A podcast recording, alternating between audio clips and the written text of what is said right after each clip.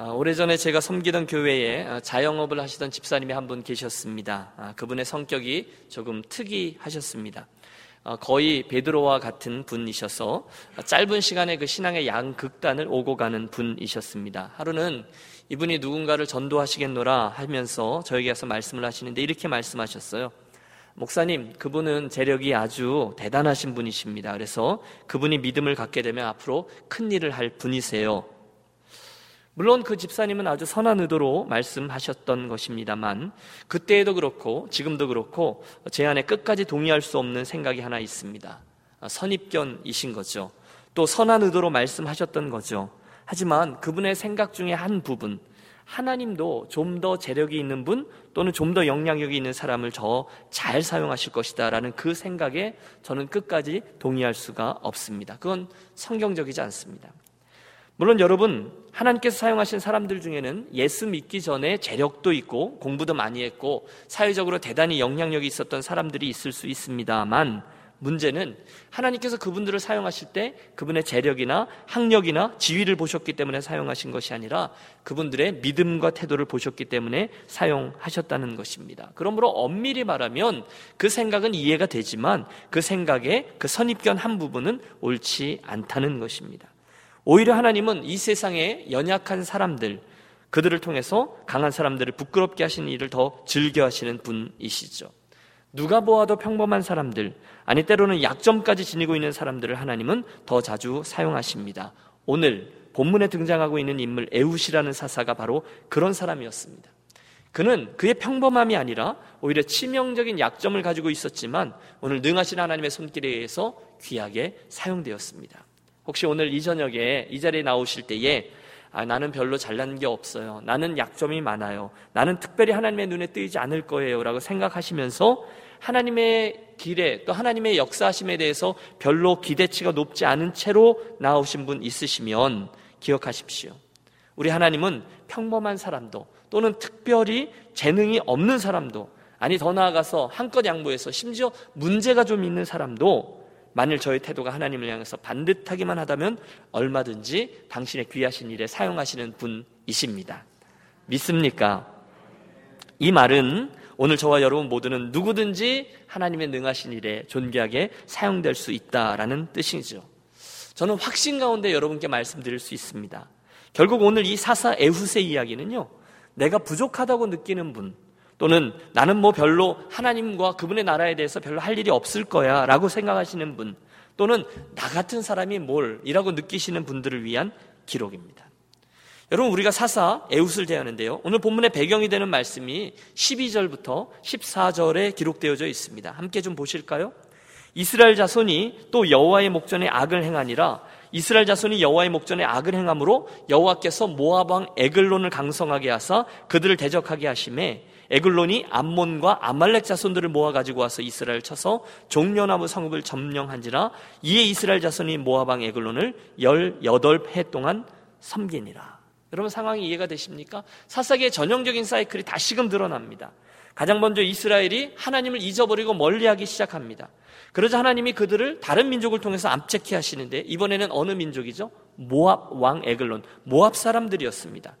에글론이 자기들만 오지 아니하고 그 위에 있는 암몬과 아말렉 자손까지 모아서 연합군으로 와서 이스라엘을 압제하는 거예요. 그리고 18년이나 되는 오랜 기간 동안에 이스라엘은 그들에 의해서 정말 힘들게 살게 됩니다. 하나님을 떠났다가 그만 고생길로 들어서게 된 것이죠. 여러분, 여기서 잠깐 멈춰서서 생각해 보겠습니다. 우리 하나님은 당신의 거룩한 목적을 위해서라면 모압이 아니라 암몬이나 아말렉 등을 통해서 얼마든지 우리들의 삶에 영향을 끼치실 수 있는 분이시죠. 요즘 저와 여러분이 그 새벽에 읽는 그 본문 말씀들이 이제 출애굽기이거든요. 그런데 요즘에 그 열 가지 재앙을 지난 주간에 살폈습니다. 어, 그곳에서도 우리는 우리 하나님께서 당신의 뜻대로 당신의 마음을 먹으시면 정말 이 세상에 있는 모든 것들 동물, 곤충, 하늘, 태양, 우박, 질병, 심지어 죽음까지도 다 사용하시는 분으로 묘사되고 있습니다. 우리는 이 모든 기록을 통해서 하나님의 주권이 온 천하에 미치고 있다는 점을 분명히 지켜봅니다. 물론 여러분 처음에 이스라엘은 자기들 힘으로는 어떻게 해보려고 애를 썼을 겁니다. 그러나 하나님께서 버려주신 상황이거든요. 잘 안 돼요. 그래서 한 해를 섬기고 두 해를 섬기고 그러다 보니 어느덧 18년간을 지내면서 이제는 도대체 저 사람들하고 같이 있을 수 없다라는 지경에 이르는 것이고 드디어 한순간 하나님께 부르짖기를 시작합니다. 하나님께 부르짖어요. 여러분 그게 은혜입니다. 비록 어려움에 빠졌지만 하나님을 기억하고 그분께 부르짖어야 되겠다라고 생각하게 된 것이 은혜예요. 그분의 은혜가 계속 이어집니다. 그들이 당신을 향해서 눈을 들고 부르짖어 하나님 도와주십시오 하자 하나님은 기다렸다는 듯이 그들에게 당신 구원의 손길을 뻗치시죠. 할렐루야. 여러분, 그때까지 하나님께서 기다리고 계셨다라는 것을 우리가 볼 수 있어요. 이스라엘이 하나님을 향해서 부르짖을 때까지 하나님의 은혜죠. 그래서 부르짖게 되자마자 그분은 기다리실 때까지 내가 지금까지 기다렸어 하고 바로 들어오셔서 이스라엘 역사에 간섭하십니다. 여러분 혹시 그런 경험 없으신지요? 처음에는 하나님 앞에서 자존심을 내세우고 버팅기고 버팅기다가 나중에 가서 몇 대 얻어맞고 나서야 다시 그분의 이름을 부르게 된 그런 경험들 말입니다. 있는데 말씀 안 하시는 거죠. 몇 대 얻어 터지고 하나님에게 다시금 은혜로 나오신 분들 말입니다. 그게 은혜죠. 여러분 저와 여러분이 다시금 그분의 이름을 부르게 된 것 자체가 은혜임을 분명히 기억하시길 바랍니다. 우리가 그분의 이름을 불러서 그분의 주의를 끌면 말씀드렸죠. 그 문제는 이미 99% 해결된 것입니다. 신약성경에서 저는 바디모의 이야기를 대할 때마다 자꾸 그런 생각을 해요. 소경이고 예수님이 어디서 오는지 몰라요. 그렇지만 다윗의 자손 예수여 나를 불쌍히 여겨 주옵소서 그들이 소리를 질러 그가 소리를 질러 예수 그리스도의 발걸음을 멈추게 했죠. 그때 멈췄을 때 이미 바디메오의 문제는 해결된 줄로 믿습니다. 하나님은 오늘 이스라엘에게도 똑같이 반응하셨습니다. 당시계로 돌이키는 탕자를 절대로 외면하지 않습니다. 그리고 그들을 구원하시죠. 하지만 아쉬운 생각이 드는 건 할 수 없습니다. 바로 그들의 수리형 신앙 때문입니다. 여러 번 말씀드렸어요. 우리 교회 안에 그런 패턴을 가지신 분들이 많이 계시죠. 어, 여러분, 우리 가운데 학생 때와 청년 때 아주 열심히였던 분들이 계십니다. 기도도 하고 봉사도 하고 때마다 일마다 그렇게 열심일 수가 없습니다.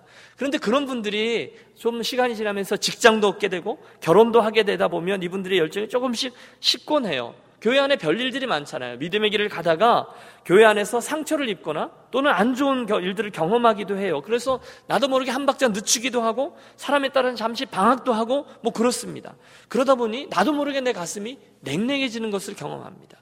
그럼 저도 신학생 때 이런 동일한 경험을 했던 기억이 남습니다. 신학생 때인데 교회를 잠깐 방학했던 적이 있어요.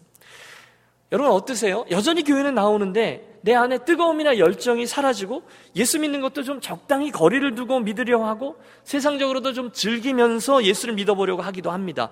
그러다가 어느 순간에 세상 사람들 한 것처럼 똑같이 이러저러한 죄도 범하게 됩니다. 순간적인 도덕적인 절망이나 또는 타락에 빠지기도 하고요. 이중적인 삶을 살게도 되고요. 그러면 어떤 일이 일어납니까? 오늘 우리가 사사기에서 동일한 일을 지켜봅니다.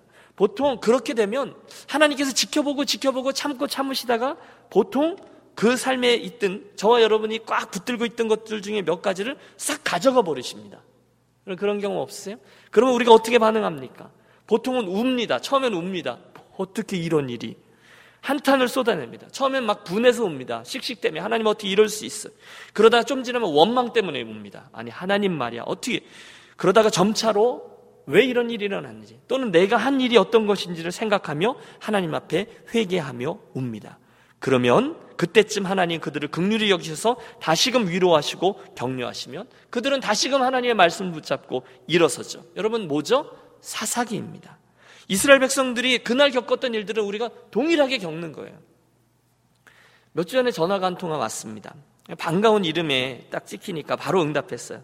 김사님, 어유 오랜만이요. 그랬는데 웬걸요? 전화기 저쪽에서 들려오는 소식이 비즈니스를 하는데 큰 어려움을 만나게 됐다는 거예요. 어?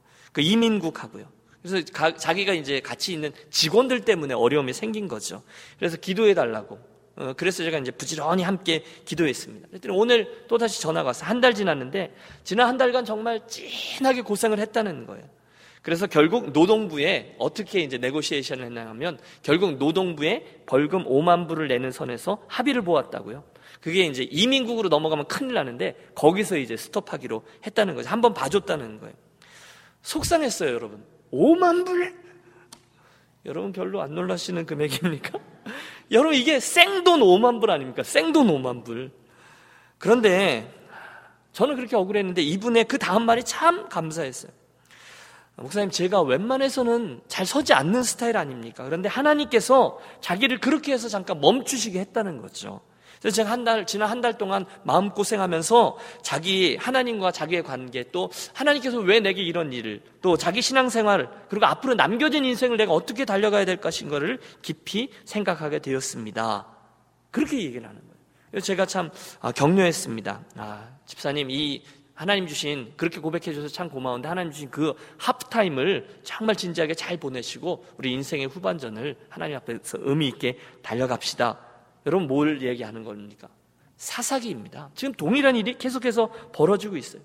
여러분 그럴 수도 있죠. 이스라엘 백성들의 그 일 말입니다. 또 그래도 되죠. 그런데 목사로서 한 가지 아쉬운 점은 뭔가 하면 그럴 수도 있고 그래도 되는데 아유 어쩌다가 그러고 하면서 지나고 나서 보면 어느덧 그분의 나이가 금방 40이 되고 50이 되고 60이 되어 70이 되어 있다는 것입니다. 시간이 그냥 쑥 하고 지나가 버리더라는 거예요. 한 번 하나님 앞에서 정신 차리라고 하나님께서 이렇게 손을 이렇게 흔드셔서 우리들이 흔히 쓰는 용어대로 하나님한테 한 대 매맞고 돌아오면 물론 신앙도 잘하지만 한 번 매맞고 돌아오고 또 두 번 매맞고 돌아가면 우리들의 인생이 이만큼 훌쩍 지나가 있더라는 것입니다. 따라서 여러분, 아, 제가 분명히 말씀드렸어요. 수리형 신앙도 참 좋지만, 여러분 수리형 신앙으로 해서 하나님께 돌아오는 것도 참 좋지만, 귀하지만, 그 간증은 너무너무 아름답지만, 실은 정비형 신앙이 훨씬 더 귀하다는 것입니다. 청년들 특별히 잘 들으십시오. 처음부터 조금 더 젊을 때, 아니, 오늘 저와 여러분의 인생에서 오늘이 가장 젊으신데요. 오늘부터 믿음으로 하나님께서 정해놓으신 boundary 안에서 믿음으로 살기로 결단하시고요. 또 매맞을 짓을 하지 않고 이 길을 잘 달려가서 결국 하나님으로부터 주신 인생이 좀 더 풍요롭고 하나님께서 원하시는 일에 사용되어지는 저와 여러분 몇 갑절 더 귀한 그런 인생이 되시기를 진심으로 축복합니다. 여러분 그런 거 있잖아요. 내가 이러다가 한 대 맞지. 그러면서 계속 가는 분들이 있는데 어리석다는 것입니다. 여러분 그러지 말자는 거예요. 우리 옆에 있는 분에게 좀 권해 주세요. 이렇게 권해 주시는 거예요. 정말로 권해 주세요. 수리형 신앙보다 예, 너무 어려운가요? 옆에 있는 분에게 말씀해 주세요. 수리형 신앙보다 정비형 신앙을 가지기 바랍니다. 예. 정말로 그렇게 살아가게 되시기를 축복합니다. 본문으로 돌아가 보시죠. 당시의 전쟁은요, 그 전쟁에 참여한 모든 사람들 다 죽여버려야 끝나는 전쟁이 아니었습니다. 대신 당시의 전쟁은 일종의 힘 겨루기였는데 싸우려고 그러다가 이길 승산이 없으면 그냥 우리가 졌소, 우리가 항복이요 하고 그들을 섬기기로 약속한 후에 조공을 바치면 되는 거였어요. 마찬가지로 이 본문의 이스라엘도 이 모압 왕 에글론에게 종려나무 성읍 여리고를 빼앗긴 후에 항복하고 조공을 바치기 시작합니다. 1년을 바치고 2년을 바치고 몇 년을 바쳐요? 18해를 바칩니다. 그래서 이스라엘은 그들의 종이 되었어요. 그러면 겨우겨우 목숨을 유지하고 간신히 어, 먹고 살면서 그렇게 삽니다. 그러면 이게 굉장히 안타까워요. 왜냐하면 출애굽기를 보세요. 하나님께서 그 노예 가운데 있었던 이스라엘 백성들을 구출하셔서 참 자유와 거룩한 당신의 백성이 되기를 원하셨어요. 그리고 수고롭게 가나안 땅을 정복해 들어가게 하셨어요. 이스라엘은 자유인이 되었습니다. 하나님을 중심으로 하는 신정 정치 국가를 세우면 됐어요. 그런데 그들이 몇 세대가 지나지 않아서 다시금 노예의 신세로 전략한 것이죠. 그리고 18년 그들이 긴 역경의 시간을 통과하면서 드디어 철이 들었습니다. 오늘 이 과정을 통과한 거 회개합니다. 여호와여 우리가 잘못했습니다. 저희를 용서하십시오. 도움을 청합니다. 여호와여 우리를 구원하옵소서. 그리고 나서 하나님께서 그들의 기도를 들으시고 당신의 손으로 붙드셔서 세운 사사가 바로 저 유명한 오늘 베냐민 지파 출신 왼손잡이 사사 에훗이었습니다. 한번 따라해 주십시오. 왼손잡이 사사 에훗 에훗 예 감사합니다. 오늘 우리가 대한 5절은 에훗이 그 에글론에게 공물을 바치러 간 일에서부터 이야기를 시작합니다. 특별히 오늘 본문 20절부터 22절은 에훗이 그 순간순간에 어떤 행동을 했는지를 여러분 자세히 기록하고 있어요. 여러분 사사기를 읽다 보면 조금 이상한 점을 발견합니다. 여러분 이후에 나오는 다른 사사들에 대하면 그런 자세한 이야기들이 별로 나오지 않아요. 바로 그 에우스에 이어서 나오는 삼갈은 단지 몇 줄만을 기록하고 있어요. 그런데 오늘 이 에우스에 대해서는 아주 자세하게 디테일하게 기록하고 있다는 겁니다. 왜 그랬을까요? 여러분 결론적으로 말씀드리면 어쩌면 에웃이 장애를 가졌던 사람이었기 때문이 아닐까라는 것입니다.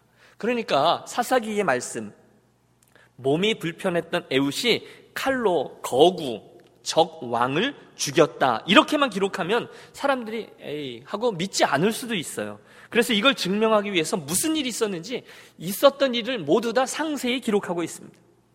보세요. 일단 이제 조공을 바치죠. 공물을 전달하는 일을 마치고 돌아가다가 에웃이 홀로 에글론 왕에게 돌아갑니다. 은근히 할 말이 있습니다. 주의를 물리쳐 주십시오. 본문의 정황상 아마도 에웃은 핸디캡이었는데다가 조금 전에 만나고 돌아간 사람이고 비무장이었음이 틀림없으니 그들이 의심을 하지 않습니다. 그렇죠. 지난 18년 동안 매해 찍소리 안 하고 조공을 바쳐오던 이스라엘인데 뭔 문제가 있겠어요? 얼마나 의심을 하겠어요? 그래서 그의 청을 받아들여서 주위 사람들을 다 물리칩니다. 에웃은 에글론 왕과 독대하고 가까이 다가가서 비호처럼 오른편 다리에 차고 있었던 45cm 정도 되는 칼을 빼내어 에글론 왕의 칼을 배를 찌르게 됩니다. 얼마나 세게 찔렀는지 본문은 그 끝이 따라 들어가서 등까지 나가게 됐다. 이렇게 이야기합니다. 그리고 그 칼을 몸에서 빼어내지 아니하였으므로 기름이 칼날에 엉기었더라라고 기록합니다. 어, 영화 암살 보셨어요? 암살에 보면 독립군이 그렇게 암살을 진행하죠.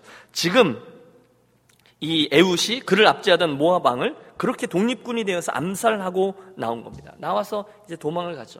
근데 문이 잠겼으니까 신하들은 왕이 다리를 가리우신다라고 이야기하며 즉 낮잠을 자거나 화장실을 사용하고 있다고 생각해서 그 안으로 들어가지 않고 그 틈을 타서 에웃은 유유자적하게 도망을 칩니다. 그리고 시간 문제죠. 에웃은 이스라엘 백성들을 모아 가지고 와서 이제 왕이 죽은 이 모압 사람들을 물리치게 되어집니다. 한 명의 사사가 일어나자 주변에 있던 모든 사람들이 이방인으로 압제에서부터 이제 어, 해방되어집니다. 자, 오늘 이게 이제 우리들이 스터디의 전반인데요. 우리들의 궁금함은 이것입니다. 여러분, 오늘 본문을 통해서 우리가 무엇을 배울 수 있냐는 거예요. 왜 애우실까요? 여러분, 어째서 하나님이 그를 이스라엘의 사사로 세워서 당신의 역사를 써내려 가셨을까요? 여러분, 제가 한번 말씀드렸던 기억이 나죠.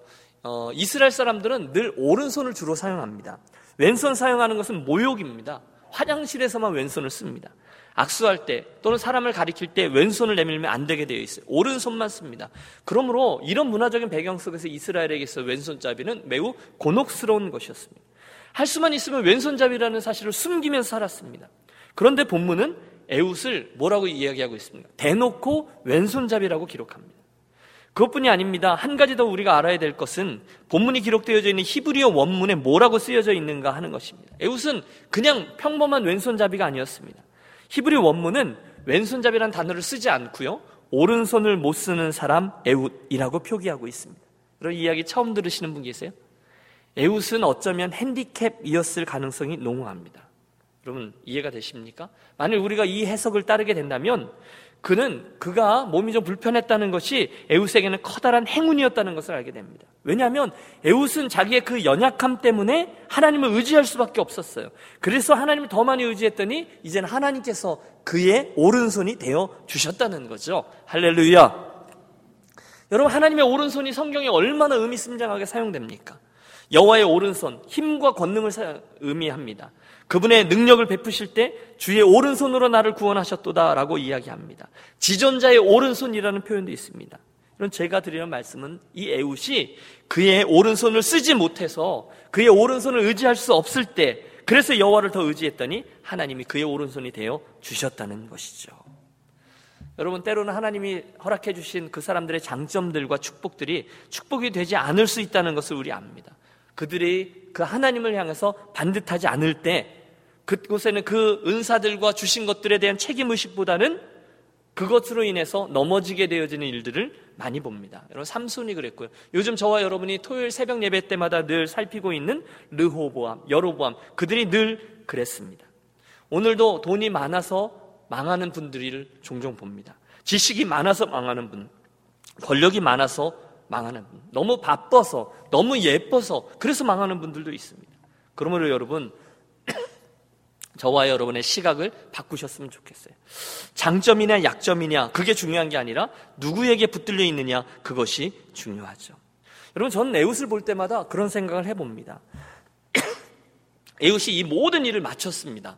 그래서 드디어 이스라엘 백성들이 막 박수치며 드디어 우리가 승리했다, 우리가 해방되었다라고 얘기했을 때 에웃은 이 일을 성취한 사람이 내가 아니라 하나님이셨다라는 것을 결단코 잊지 않았을 겁니다. 왜냐하면 하나님께서 함께 하시지 않았다라면 이 모든 일들이 이렇게 맞아 떨어질 수가 없잖아요. 모압 사람들이 그렇게 실수할 수가 없잖아요. 하나님이 하지 않으셨다면 핸디캡이었던 자기가 그 일을 행해낼 수가 없잖아요. 결국 오늘 이 에우스의 이야기는 자기의 약점을 가지고 하나님의 강점을 취한 하나님의 스토리가 되었습니다. 에웃이 주인공이 아닙니다. 하나님이 주인공인 것이죠. 여러분, 저와 여러분의 인생도 오늘 이 에웃의 스토리와 같이 결국은 하나님이 드러나는 하나님이 주인공 되시는 인생이 되시기를 소원합니다. 아멘. 세계적인 명지휘자 토스카니니라는 분이 있습니다. 그는 근시였습니다. 심각한 근시여서 어, 이 뭐죠 악보를 읽을 수 없었던 사람입니다. 그래서 여러분 이건 치명적인 거죠. 그래서 그가 최선을 해서 악보를 외우기 시작합니다. 그러던 어느 날 공연을 앞두고 지휘자가 어, 병이 나게 되었어요. 그러자 많은 사람들이 이 일을 어떻게 하게 할 것인가 하다가 모든 관원들, 모든 멤버들이 바로 그가 이 모든 악보들을 외우고 있다는 것을 알게 되었습니다. 그래서 그는 19살의 어린 나이에 모든 악보들을 외웠다는 이유 때문에 지휘자로 데뷔를 하게 되었고 연주회를 성공적으로 마치게 되었습니다. 저가 세계적인 명성을 얻게 된 이유인 것이죠. 오늘의 이야기를 정리해 봅니다. 사랑하는 여러분, 오늘 에웃을 통해서 우리는 우리들의 삶을 비추어 봅니다. 저와 여러분은 누구나 약점이 있습니다.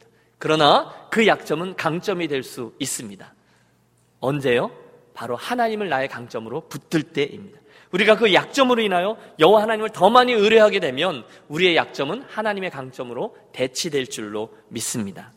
여러분 나는 할 수 있어 그런 이야기 아닙니다. 적극적 사고 방식 또는 요즘 유행하는 긍정의 흠, 긍정의 힘 여러분 그렇지 않습니다. 우리가 약점 때문에 하나님을 더 의지하면 저와 여러분 제 2의 에훗 그리고 제 3의 에훗이 된다는 것이죠. 오늘의 결론 및 기도로의 초대입니다. 사랑 여러분, 그러므로 오늘 이 저녁에 저와 여러분이 주님 앞에 꺼내어 놓을 약점은 무엇입니까? 혹시 그날의 애우처럼 저와 여러분에게 신체적인 약점이 있습니까? 저와 여러분의 건강에 문제가 있습니까? 정신적으로 고통받는 어떤 무엇인가가 있습니까? 환경적으로 여러분 요즘 좀 불리한 여건에 처해 계십니까?